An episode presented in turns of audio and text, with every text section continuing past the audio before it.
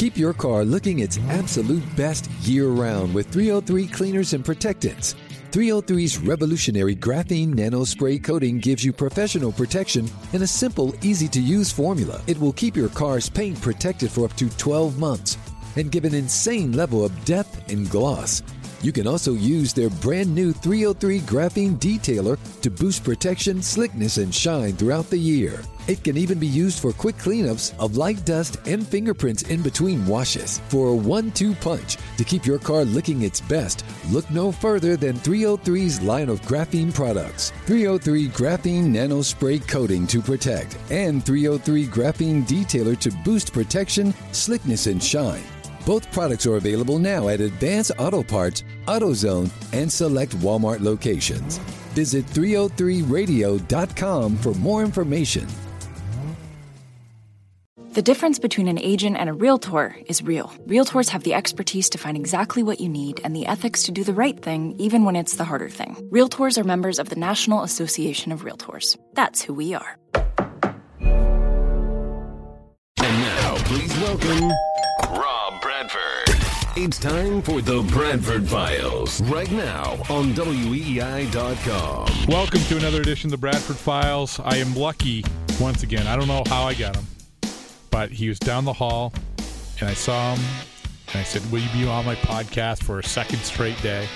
And contractual obligation said yes. Who is that talking? That is none other than Alex Speier. Alex, thanks for joining us once again. I am grateful to be with the Bradford Files once again.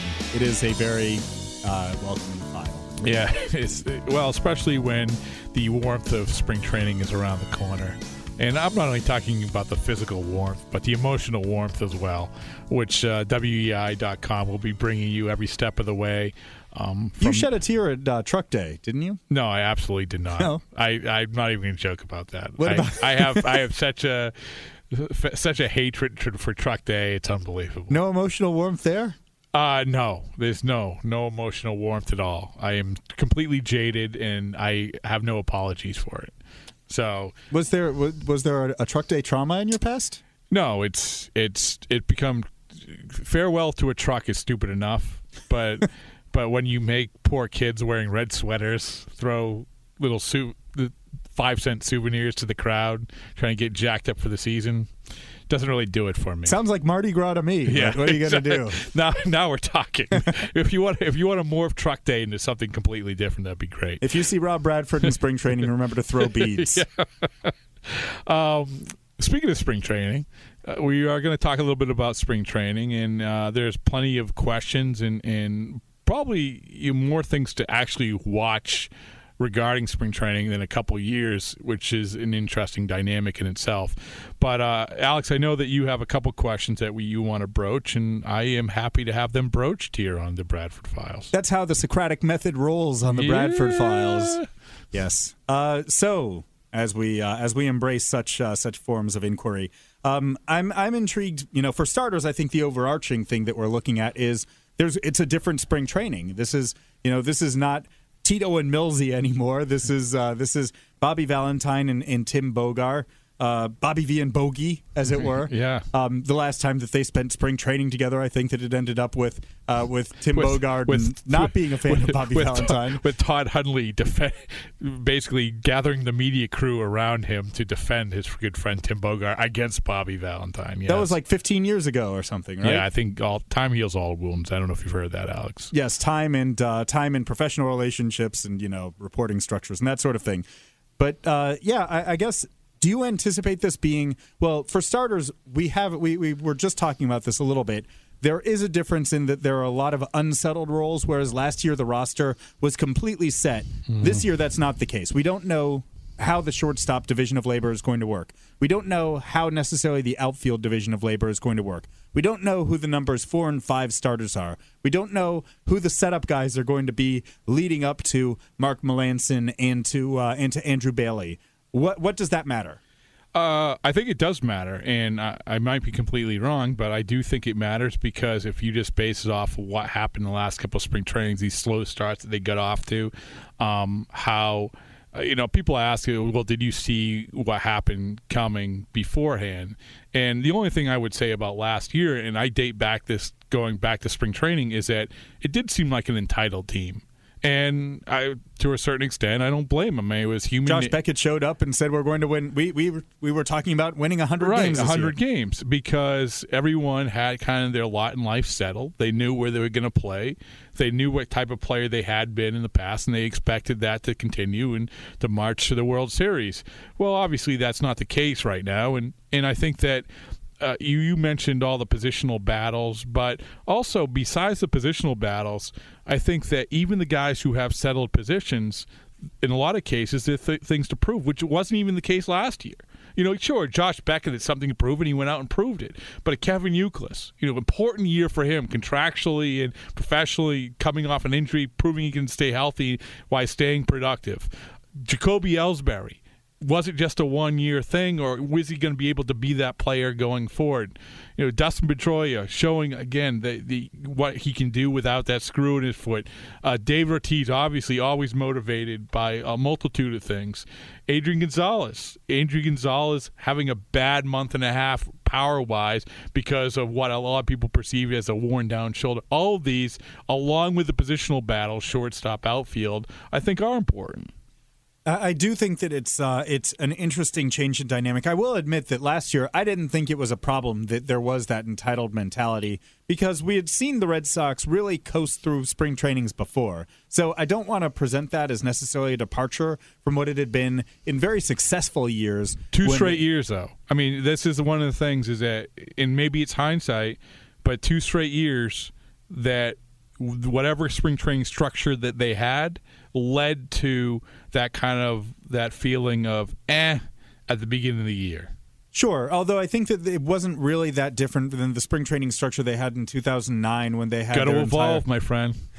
I, I, think that there is a, that that might well be fair, but mm-hmm. I'm just saying that I didn't necessarily see it coming. Like I thought that it was okay that they were on cruise control last year through spring training. That said, I do think that the dynamic and tenor is just going to be different in spring training this year, both because there are those competitions that exist there is the self motivation that exists in a way that it didn't before, and because there are different guys who are just organizing this thing. Mm-hmm. And it's going to be, as we said, Bobby V and Bogey, and not Todd Hundley, as best as I uh, understand. Well, you know, in, in regards to that, in regards to get different group organizing spring training and taking a different approach. One of the things specifically that I'll be anxious to see is what Bob McClure, and you mentioned on a previous podcast that you think Bob McClure is going to be one of the more fascinating things or, or underrated things in regards to the addition that they had. But how, I, I just hope that he can do like a Troy McClure voice. Like that would be so cool. Yeah, why don't you ask him that? Were you a fan of Phil Hartman? First question. um, Yes, you may know me from such educational films. Yes. From such pitching gigs as the Colorado Rockies minor league system. And um but will they you know they in regards to they've always done it a certain way last few years anyway in regards to their starting pitchers. And the starting pitchers had gotten used to that and it's really eased into things will they approach it differently? Because one of the most important things in my mind in regards to the the starting pitching the, the rotation is will the ability to pitch deep into games. And some of that obviously starts in spring training. Will they do anything different heading into the new year? I don't maybe not. Maybe every team kind of i don't want to say babies their pitchers right? But takes it easy with their pitchers coming in. But will they make a conscious effort to say hey guys you know we want you pitching deeper in the game sooner in the season it will be interesting. I think that there are a couple of a couple of fascinating precedents. Um, I know that Bob McClure has referred to uh, to how he handled Kyle Farnsworth when he was with the Royals, and he really got uh, Kyle Farnsworth's career back on track to the point where he became an outstanding closer last year for the Rays. Um, and that was in part because McClure had him get stretched out in spring training with the Royals a few years ago and had him build out to get it to throwing five innings and just did something different with his routine. He did the same thing at times with Joakim Soria, and I, I think that the impact of doing so ended up being pretty significant for uh, for both of those guys' careers. So I do think that we're going to see structurally, perhaps, um, some different things, some slightly less settled roles. the Red Sox used to do that with guys like Papelbon. Papelbon used to stretch out to Mm-hmm. uh, a couple innings, a few innings, even when he was building up for a season as a reliever.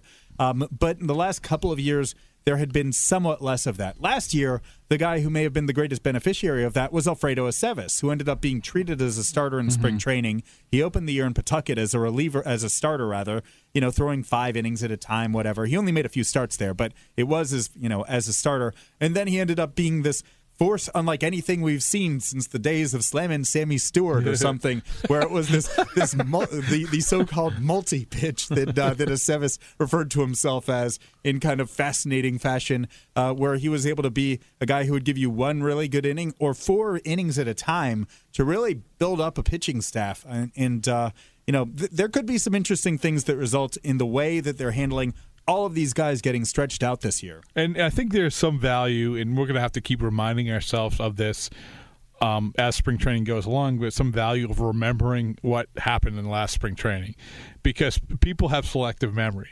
And one of the things that happened was John Lackey had the best spring training of any of the starters. He was great.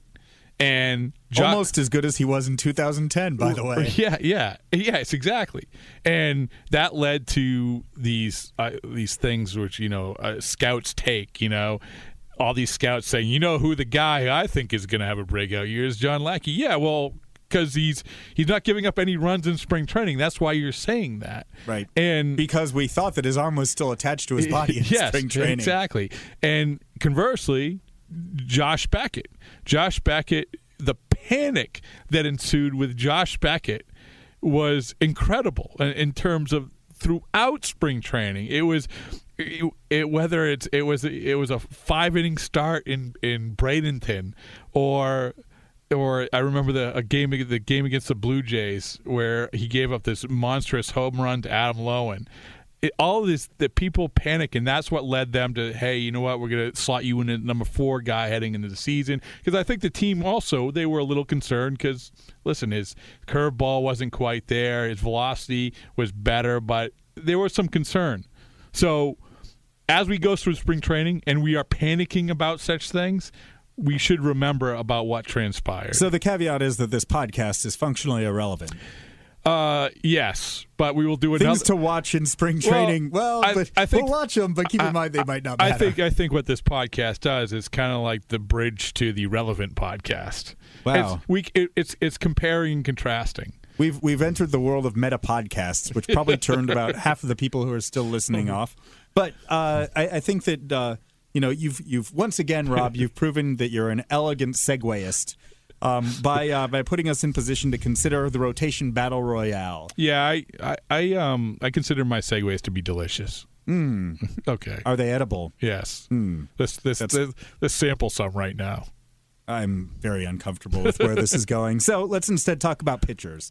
Um, I think that we talked about this a little bit in the last uh, podcast, thinking through things that happened this offseason and just the importance of Clay Buchholz. Because I think that as much as there's going to be eyes on the numbers four and five starters, it's going to be really huge to look at uh, at how Buckholz um, is uh, is doing in spring training and whether or not he looks like the guy who, frankly, he looked like he was ready to be last year in spring training. Yeah, he. First of all, by all accounts, he's had a really good off season. He worked out at the same place that Dustin Pedroia worked out, um, and and the people out there said he he went through his workouts. He left a little earlier than the other guys, but he looked really good. Started throwing, no problems. Um, And but- let's not forget that he actually finished last year more or less healthy. Like he had thrown in the instructional league, which I think was significant. Uh, by most accounts, you know, he had thrown pretty well, showing you know showing good velocity while he was down there. So you know that that he also has that feather in his yeah, belt. and so going on the assumption that he's healthy and that he's the guy he was going into last regular season, then as you said, he becomes a hugely important part of this team. And the thing that he has to prove, and we talked about all these guys have to prove something different. thing he has to prove is he has to come close to being a 200 inning guy. He because when he pitches, he's good, right? Absolutely. Yeah. I mean, he's uh, you know he was he was an elite pitcher who finished second in the American League in ERA in 2010. And so he's one of these guys who I'm anxious to see. We've seen Jon Lester being eighth inning, eight inning pitcher. He had, wasn't last year certainly, but the potential to be an eight inning pitcher in previous years. We see Josh Beckett be a potential eight inning pitcher. Will Clay Buchholz be that guy? And he's he evolved into closer to that guy because of the two seamer, got more ground balls, less strikeouts, and he was going down that road. So can he take it to the next level and give them the type of innings that they really need? Yeah, he talked about that a lot last spring, how much it would mean to him to be known as a 200 innings a year guy. Well, now we get to see if those you know if those stress fractures in the back are mm. you know are a thing of the past then he's going his his arm is you know as resilient as that of anyone else on the Red Sox maybe Aceves you would put in that mix as well but uh, his arm is the type of arm that can throw a bunch of innings you know the rest of his body we'll see whether or not it can it can survive that kind of toll. So uh, we'll be watching Buchholz obviously just for signs of health especially with his back because if he has a sore back at some point in spring training people may freak out Oh, well, they should freak out because when we're identifying him as one of the most important, if not the most important part of the team, if you have a back problem, sure, absolutely, start the freaking. Okay, well, super freak, as it yeah, were. Yes. Um, so then we get to the numbers four and five spots in the rotation because I think that there isn't going to be that much scrutiny on what Jon Lester or Josh Beckett do while they're on the hill, at least this coming spring. Mm-hmm. You know, they're, the the attention for them is going no. to be related to other stuff. Actually, yeah, I suppose we should step back. Like you know, as as I mentioned them in passing. Well, let's not just pass on them. There are going to be ten thousand questions about uh, that are related to beer and chicken in the clubhouse in, in over the course of this. Yeah, spring. but how over the course of this, I don't know about over the course of the spring, because people might not be happy with the answers that Josh Beckett gives out of the gate or Jon Lester gives out of the gate. Um, but this is gonna, this is the answers they're gonna get, and and there's still going to be some rumbling and grumbling throughout spring training because of what happened last year, and it's going to take a while. Uh, a while being good performances by these guys for people to forgive, for a lack of a better word. Um, but we, we have to touch on them, but still, the re- this is the fact that Jon Lester and Josh Beckett they have to pitch well for the Red Sox to do well. They have pitched well at times last year, long stretches for each of them, and um, and they have the capability of doing it. They aren't they aren't so much of an unknown as the others. So I guess that's no matter what they do in spring training, I don't know how the discussion really evolves too much. I mean, the one thing that is worth considering from a psychological standpoint is whether or not there is going to be an attitude forged in the first couple weeks of spring training, even when everyone's sitting at those picnic tables and listening to the beer and chicken questions. Is this going to end up being a pissed off team? And if so, is that a good thing? Yeah, well, I think that last year Josh Beckett was a pissed off pitcher. I mean, he he heard throughout spring training everyone saying, you know, what's what's to make him coming off a bad year and having a bad spring training, and him how many times can he say it's no big deal? I feel good, I feel good, and then him saying, hey, you know, listen, you know, the fact is, is when I pitch, when I when I am healthy, I pitch well, and and to this date, that's still hard to argue because yeah, he gained weight last year. Well, that's part of health, right? right. And so when he's healthy, he pitches well. Um, and Jon Lester, I think that he pitches with a chip on his shoulder a lot of times. So I think that that will continue, and that isn't a bad thing.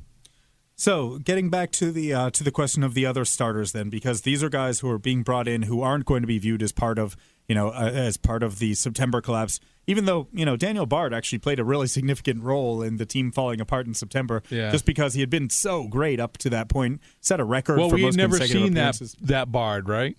We had never seen that bad Bard that we saw for a, a pretty significant stretch. Not there. yeah, nothing like that. When in September he what lost four games. He was uh, part of you know part of five you know pretty bad losses for the Red Sox, and uh, really his performance down the stretch and inability to be that dominant guy was ultimately very costly for the Red Sox. But now that's not going to be part of the narrative really that we no. talk about with Daniel Bard. Uh, if, if it is, if it is, we talk about Buchholz. If it is, they're in trouble. Right. So we're going to be looking at Bard. We're going to be looking at Aceves, uh, who I think is very much as much in the mix for a rotation spot as Bard. I think that as much as there's a prevailing assumption that Aceves ends up back in the rotation, or rather in the bullpen, he's still a guy who has four pitches. You know, who has experience as a starting pitcher as a professional that's more recent than Bard does. Um, he has the stuff, he has the makeup, he has the desire certainly to be a starting pitcher. Uh, and so I do think that it's a little bit. I, I do think that there's some oversight, even though I understand the argument. Bard has the higher ceiling, Yeah. so you assume he's the more likely starter. But I don't assume that he's necessarily more likely to end up as a starter as Aceves just because of you know the mix that Aceves has and the experience that he does. But anyway, um, Aceves, we'll watch those guys. We'll be watching the Aaron Cooks and the Vicente Padillas who have signed the minor league contracts, as well as Carlos Silva, who are all going to be in camp. By the way, what a like interesting group of ground ball inducing, non strikeout getting guys whom the Red Sox have acquired. That's another story. Andrew Miller. That's, that's the ground ball podcast. That is the ground ball podcast. Um, yeah, uh, they they if they end up having all of those guys on the big league staff, they may end up having to call up Jose Iglesias. But uh, Andrew Miller, you know, uh, Felix Doubront, these are you know this is a battle royale for the last two spots of the rotation. Uh, I don't know. That's that's probably going to be the focal area of the team. It's to me. It if I'm watching the Red Sox, that makes me the most uneasy about this whole scenario, this whole situation, because we talked a lot about, or in past spring trainings, how you you don't want to have to make the team as as by your spring training performance, but you have so many guys that you reference who are vying for these spots. So in some element, you have to go by what they're doing in spring training. And some and Bobby Valentine has said many times, you look at their stuff, not right, their exactly. I was just gonna, lines. I was just going to say that you look at their stuff, but look at Andrew Miller last year. I mean, he was the darling of spring training. for about a week and a half. Well, yeah, but to Terry Francona for a long time there, may, you know, I remember for uh, the majority of spring training, yeah, he was saying, "Hey, this guy is separating himself. This guy is separating himself," which is good for Andrew Miller, and Yeah. it got him back on the had a little nice run there and in, in the regular season, but he wasn't a rotation guy off of what he showed in the regular season. And we can cite up and down performances in spring training that haven't translated to the regular season. All I'm saying is that this is kind of like the part where they have to be careful, and it's going to take some really good talent evaluation by Valentine, by McClure. Yeah, I mean they there are other models that they can point to that have been successful going with, you know, find your start your back end starters in spring training and go from there. The obvious example being the 2011 Yankees who had Bartolo Colon and uh, and and and uh, Freddie Garcia both emerge out of spring training, but that isn't an easy model to repeat. No. So there's there's a lot of unpredictability there, and that's going to go a lot. It, there's going to be a hell of a lot of scrutiny, and with good reason, for all of those guys because the Red Sox are going to need to find two guys to step up from there.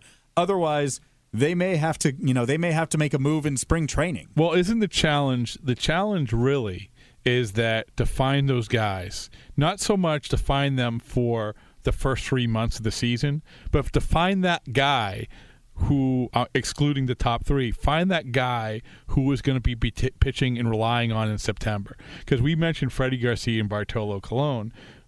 They got the Yankees to a certain point. Good for them. But they still were left without that guy, right? And we mentioned Bard. Everyone thinks Bard has the biggest potential to be that guy. Sev is maybe potentially that guy. But this is the biggest thing that they, their biggest challenge in my mind is to find that guy who is going to be your number four starter for the entire season. Yeah, and I think that there is probably an idea that the guys who break camp they aren't going to be able to resolve that question necessarily in spring training.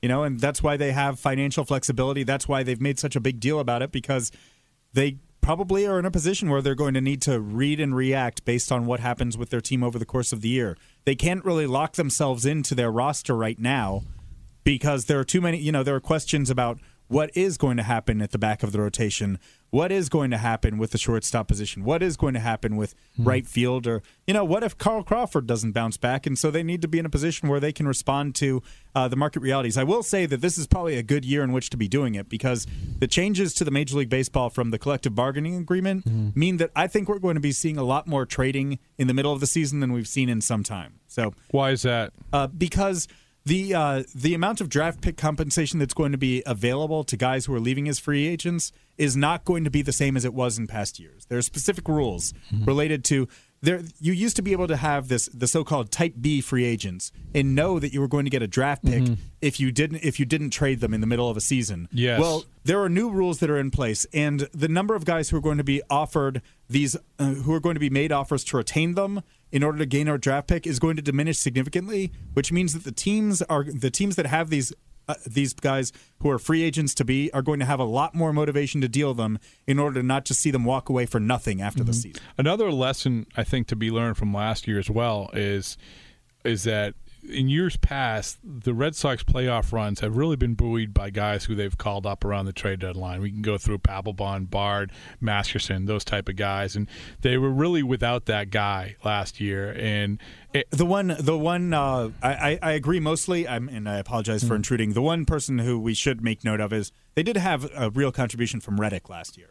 Sure. Yeah. No. Yeah. Absolutely. Yeah. Reddick was a guy who called and and I was thinking more along the lines of the pitchers. And- Absolutely. And and, it was, but it's it's a lesson because Kyle Weiland couldn't have done much better than he did, right in the first half of his AAA season. He was. They really thought that he was coming. So this was the guy who was going to come up and help. Well, you uh, it, we don't know what's going to happen with these minor leaguers they have now, but to expect that someone is going to have the first half that Kyle Weiland did last year, I don't think is realistic. And because that's the case, that it doesn't look right now. There's not a guy you can identify.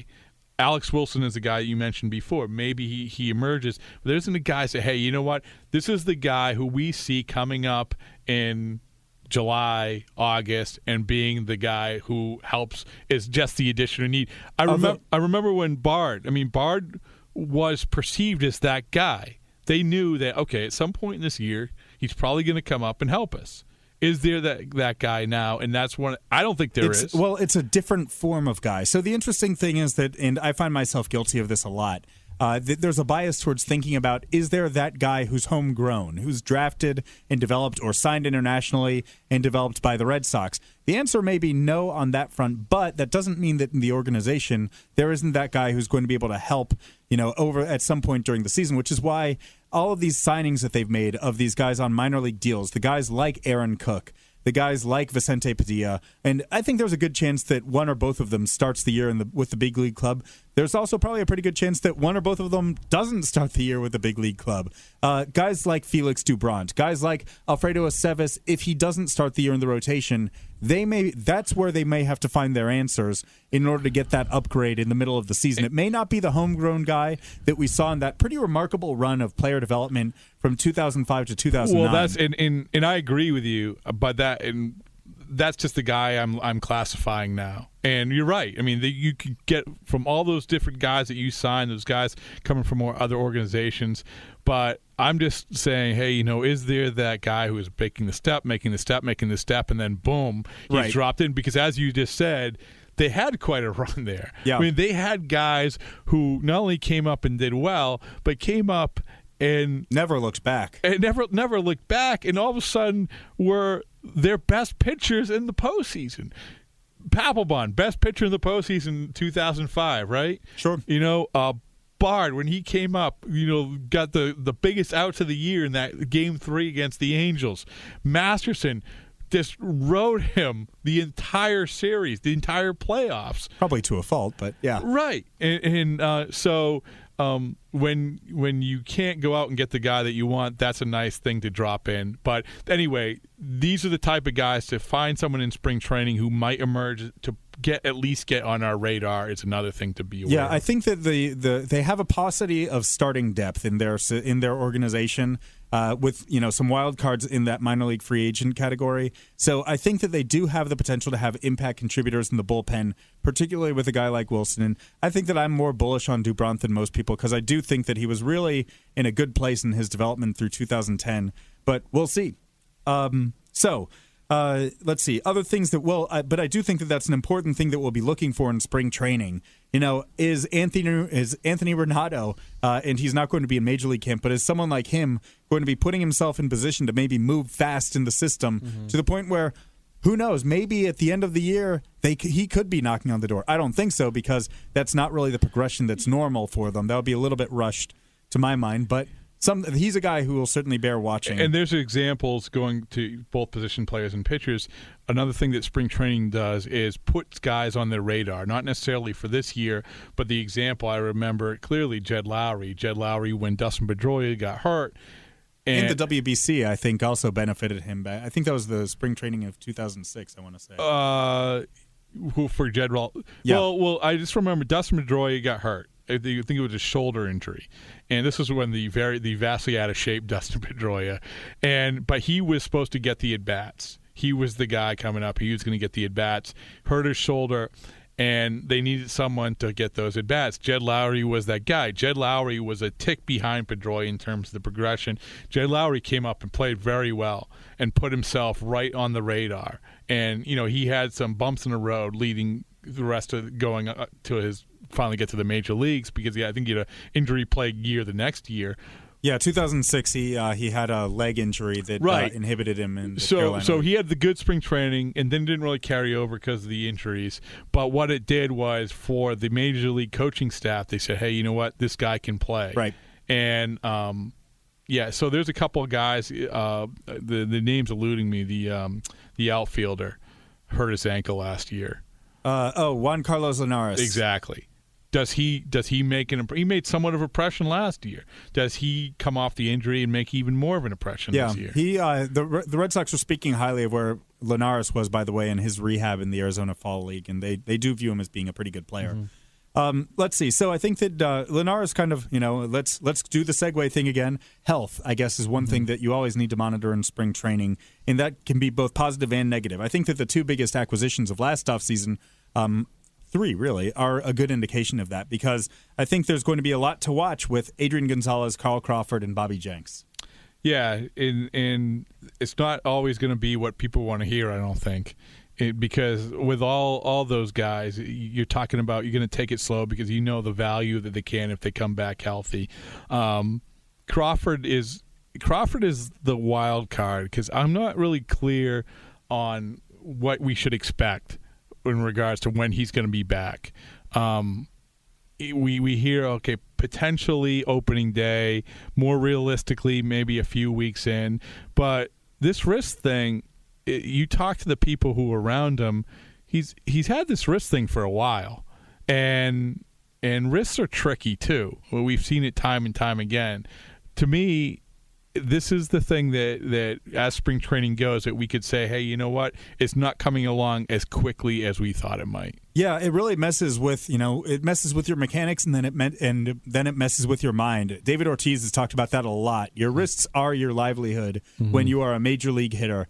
And you know you need to have you know you need to feel right. Obviously, Crawford has spent a number of years of his career not feeling right and dealing with this wrist condition uh, that ultimately required off-season surgery. But um, yeah, I mean, I think that this was th- this could be significant because I thought that this was a big spring training for Crawford in order to get that comfort zone. You know, finally, like, okay, I know the lay of the land, kind of in Fort Myers, even though it's a new it's a new ballpark, which could you know, uh, which I think will be a good thing for most of the for these players, even though it's a slightly different routine than the one that they had last year, but.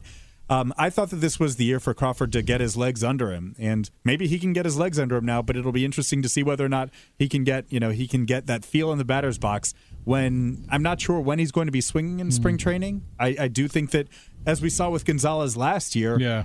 The degree to which you're able to perform in swing tra- in spring training and, and to have the spring training that you're used to can have an impact on the full trajectory of your season. Well, and we saw you also have to be smart about it, and you have to be okay. I'm not jump right into it and say I got to be the player right off the bat. You know, when you, you saw it with Gonzalez taking it slow, people, oh well, he's only hitting singles. Well, you know, you have to ease back into a little bit. And an interesting thing maybe to look at with Crawford is that how his mindset was when he came back from that injury. I think it was in 2008. Yeah, 2008. So he comes for back the postseason against the Red Sox. right. So I mean, there was a different sense of urgency, but urgency nonetheless. There was this is the urgency of I want to get back into the season and get going. That was the urgency of I want to contribute to our pennant run. And um and did he learn anything from that? So write that down. One of the things to do. Okay. Uh, yeah, but I think that uh, I think that Gonzalez, seeing whether or not he's able to be a different hitter this year, uh, especially for the you know seeing how different it is for him to have a normal spring training, because he was exceptional at times, and the Red Sox certainly can have no quibbles about his production last year when he was finishing with you know a mid 900s OPS and that sort of thing. But he didn't hit 30 bombs, which I think everyone was kind of expecting. You know, uh, no one was expecting Jacoby Ellsbury to lead the Red Sox in home runs last Well, year. Well, didn't we want Adrian Gonzalez when he was going through that power outage just to stand up in front of his locker and say, "My shoulder's wearing down," and I mean, we, we, we in hindsight, that's what we want him to say because we I- wanted a real world confessional. Th- yes, exactly. And yes, minus the hot tub. Touche. And uh, but but we I think we know now that this was the problem, right? That, and that- it makes all the sense in the world. absolutely. And it would make sense to us and I think the questions were probably what was the neck and you know the neck problems and changing his swing and but there were clearly factors that were leading to him not hitting home runs besides just hey well you know he's struggling in his first year in the American League. And it will be fascinating to see how much a, an entire offseason of training with that shoulder hitting with that shoulder hitting in spring training really translates into uh, another year in the American League Right. People talk about it like filling up a gas tank, using the offseason to fill up a gas tank, and then you you know you steadily deplete it as the mm-hmm. games start. And with Adrian Gonzalez, he didn't quite get to fill up the tank because he wasn't able to have that normal offseason workout. Um, the one other guy who I'll talk about in terms of health is Kevin Youkilis because they need to see a healthy Youkilis in order to have that solid one through five in the lineup, and they need to see a pretty defensively spry Youkilis mm-hmm. because you know if if you're talking about Youkilis and Mike Aviles on the left side of the infield.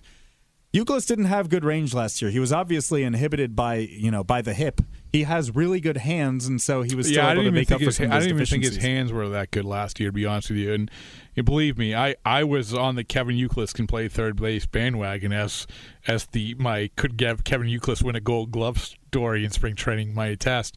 But um, I You had Sc- you had uh, Youkilis and Scutaro. no, I actually had all four infielders very winning good. Gold, Gloves. You were half right.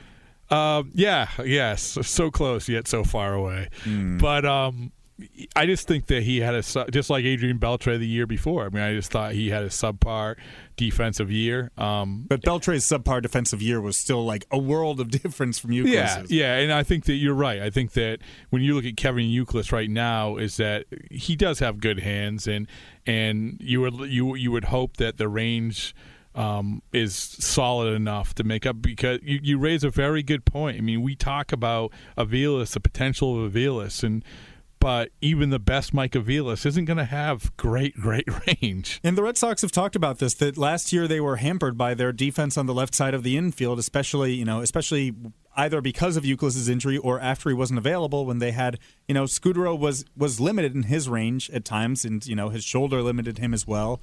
Uh, and then you know you had you you didn't have good left side infield defense, and that really contributed more than people realized to the horror show that was their pitching staff in September. And and and just a slightly off topic of Youkilis, but on topic with the shortstop position. I said before at a previous podcast that Mike Avila is one of the things I'm really looking forward to seeing in spring training. Him playing shortstop, by his throwing in particular, because one of the knocks on him from the Kansas City point of view was his throwing, and he and but they feel that he had Tommy John surgery a couple of years ago that he's gotten better and better and better. We remember, uh, I think it was a game or two last year where he had some problems throwing. So he has a strong arm, but is it going to be an accurate arm? Is that gonna is that going to be one of the problems that play him playing shortstop? It was interesting. Pedroia on one of his appearances on WEEI this offseason. Yes. You may have heard of the Laser Show. I have. Whatever they ended up calling it uh, by the end of uh, by the end of its campaign. Um, he was raving that Aviles has a cannon of an arm. So arm strength isn't an issue for him anymore. But yeah, they need him to be. You know, they need him to be a precise uh, a, a precise thrower as, as a shortstop, and it'll be really interesting to see how that dynamic takes shape. So I, I assume then that shortstop is one of the things that's kind of on your radar to just see how Yeah, I mean, I how those guys work there. Yeah, I mean, I think that Nick Punto is is it's it's a better defender than Mike Aviles right now. Um, but he also hasn't been a regular shortstop as much as Mike Aviles has. And I think Nick Punto's value may be moving around a little bit and playing different places. And um, but who knows? Maybe they get to a point where they're really, really not happy with the defense on the left side of diamond. So they say, you know what, we're going to sacrifice offensively a little bit to move Punto in there on a more regular basis at short and make it a little better. And then the wild card for down the road, and I don't think that they want to do this, is Jose Iglesias because they want him to get his time in the minor leagues this year in order to be able to hit and hit successfully. But late in the year, you know, Yeah. it'll be interesting if he's had If he's a solid if he's had a solid Yeah. performance in AAA. Not if he's hitting, you know, not if he's hitting, you know, 200, not if he's hitting, you know, 220 with no extra base hits, but if he has a solid performance in AAA, then in August, if they're struggling with their left side infield defense, would they consider that? And I think that that's something Well- that, you know, that's going to be at least tantalizing while they watch him, you know, playing the infield in spring Well, training. you talk about spring training and what to watch, and this is the, the Jose Iglesias thing is going to be one of the more fascinating thing, and I think one of the more frustrating things.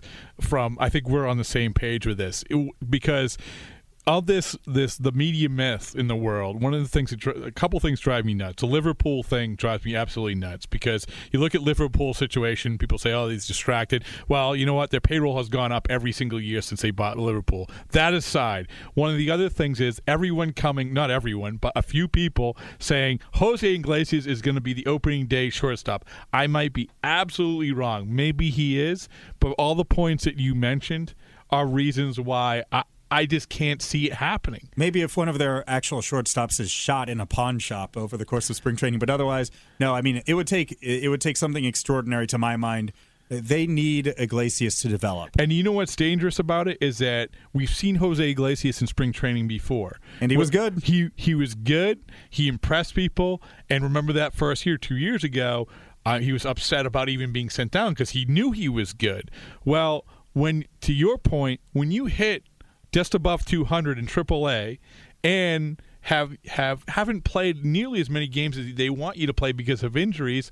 I don't care how you do it. If he hit 450 in spring training and plays great defense, still, as you said before, I still think, gotta think that they're gonna put him back in the minors. Yeah, they are very much mindful. I was actually talking with uh, Arnie Beyeler, the Paw Sox manager, uh, about this a couple of days ago. Um, and, you know, he said, look, the guy has just had so few professional at bats. He hasn't even had 700 professional at bats at this point, And both of his seasons have been interrupted by injuries.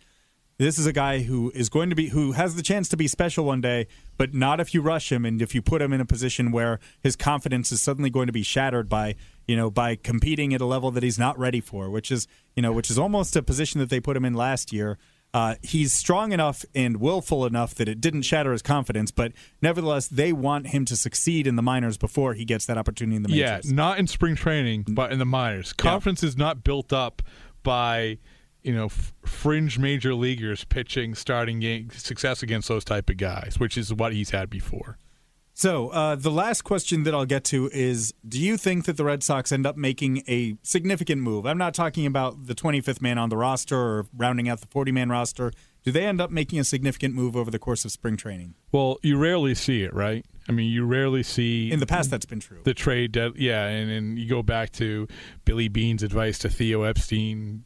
Um, leading into his first spring training, said, "Don't get carried away with what you see in spring training. Don't make moves off emotion with regard, regards to that." I remember the, I think the move for Tony Womack, um, Right. trading Tony Womack at the end of spring training one year, um, but you typically don't see it. But I, I guess I would say this: I would be less surprised if they did it this year than other years, um, just because they weren't able to accomplish or hit the ground running in regards to their roster. I think like they would want it to in years past. Does that make sense?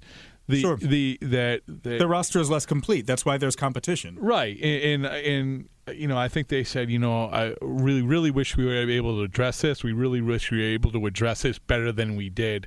And um, if the opportunity presents itself, yeah, I mean, I think that they could make a move. Do you want me to drop some CBA knowledge on your ass? I, I love the CBA knowledge. Okay, so I do think that there could be a slightly different trade dynamic this year because of the collective bargaining agreement. Namely, guys who are going to be worth draft pick compensation are not going to be worth draft pick compensation if they're traded in the middle of the season.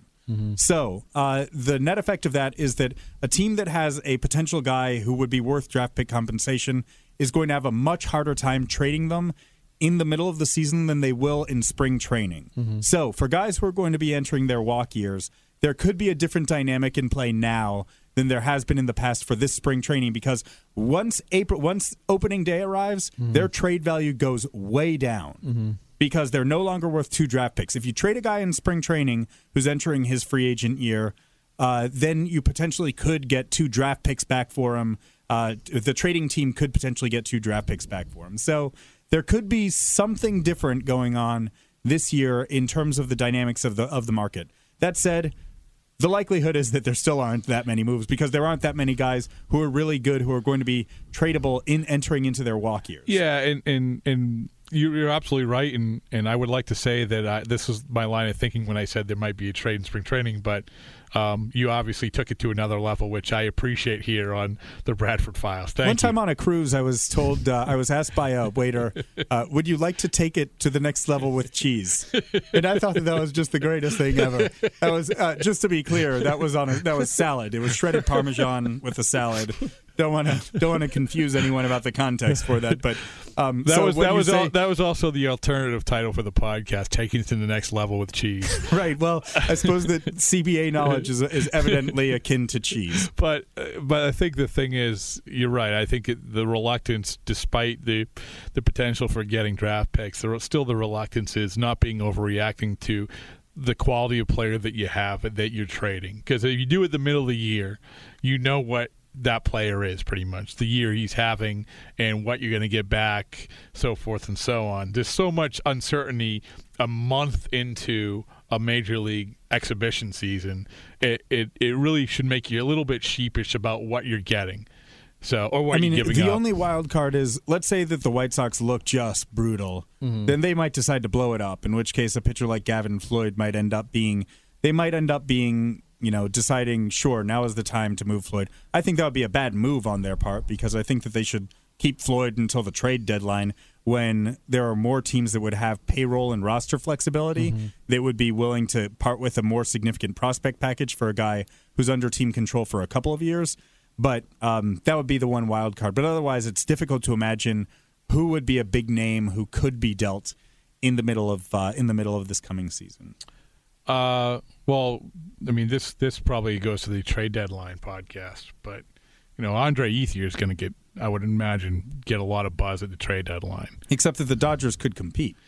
Yeah, but right now it, I wouldn't bank a new it. Dodgers owner, though, isn't going to want you know. I, if if they're out of it, then yes, they deal him at the trade deadline. Well, the fact that they, have, wouldn't make that call The fact now. that they have no, no, I wouldn't. But if you're talking about, about potential guys, and we, we look at the free agent market for next year, Sure. it's not a good free agent market. there are some interesting guys who will be available as pitchers, as starting pitchers.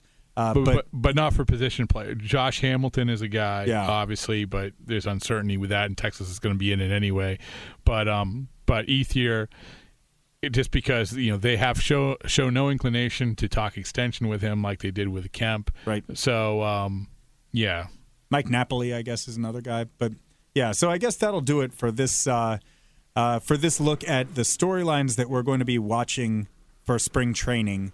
Um, it should be a really interesting Red Sox spring training. There's going to be no shortage of storylines, and we will look forward to covering it for you all at uh, weei.com. Rob, thanks for having me on, and we'll call it a day for the Bradford Files.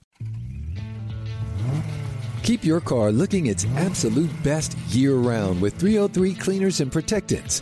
303's revolutionary graphene nano spray coating gives you professional protection in a simple, easy to use formula. It will keep your car's paint protected for up to 12 months and give an insane level of depth and gloss.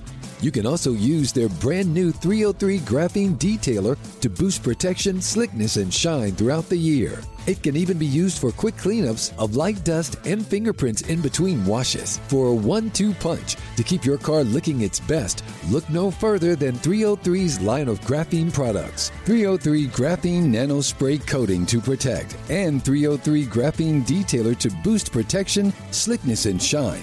Both products are available now at Advance Auto Parts, AutoZone, and select Walmart locations. Visit 303radio.com for more information. The difference between an agent and a realtor is real. Realtors have the expertise to find exactly what you need and the ethics to do the right thing, even when it's the harder thing. Realtors are members of the National Association of Realtors. That's who we are. I'm Matt Spiegel, and I'm the host of the brand new podcast, Beat the Streak Daily. Every weekday this Major League season, I will update the state of Beat the Streak. The rules are simple. Each day, pick one or two players you think will get a hit. And if they do, your streak continues. Sounds doable, right? But so far, it's been impossible to win. And with millions of dollars on the line, no one has ever gotten to 56. Subscribe now to Beat the Streak Daily, wherever you get your podcasts, and play Beat the Streak for your chance to win $5.6 million.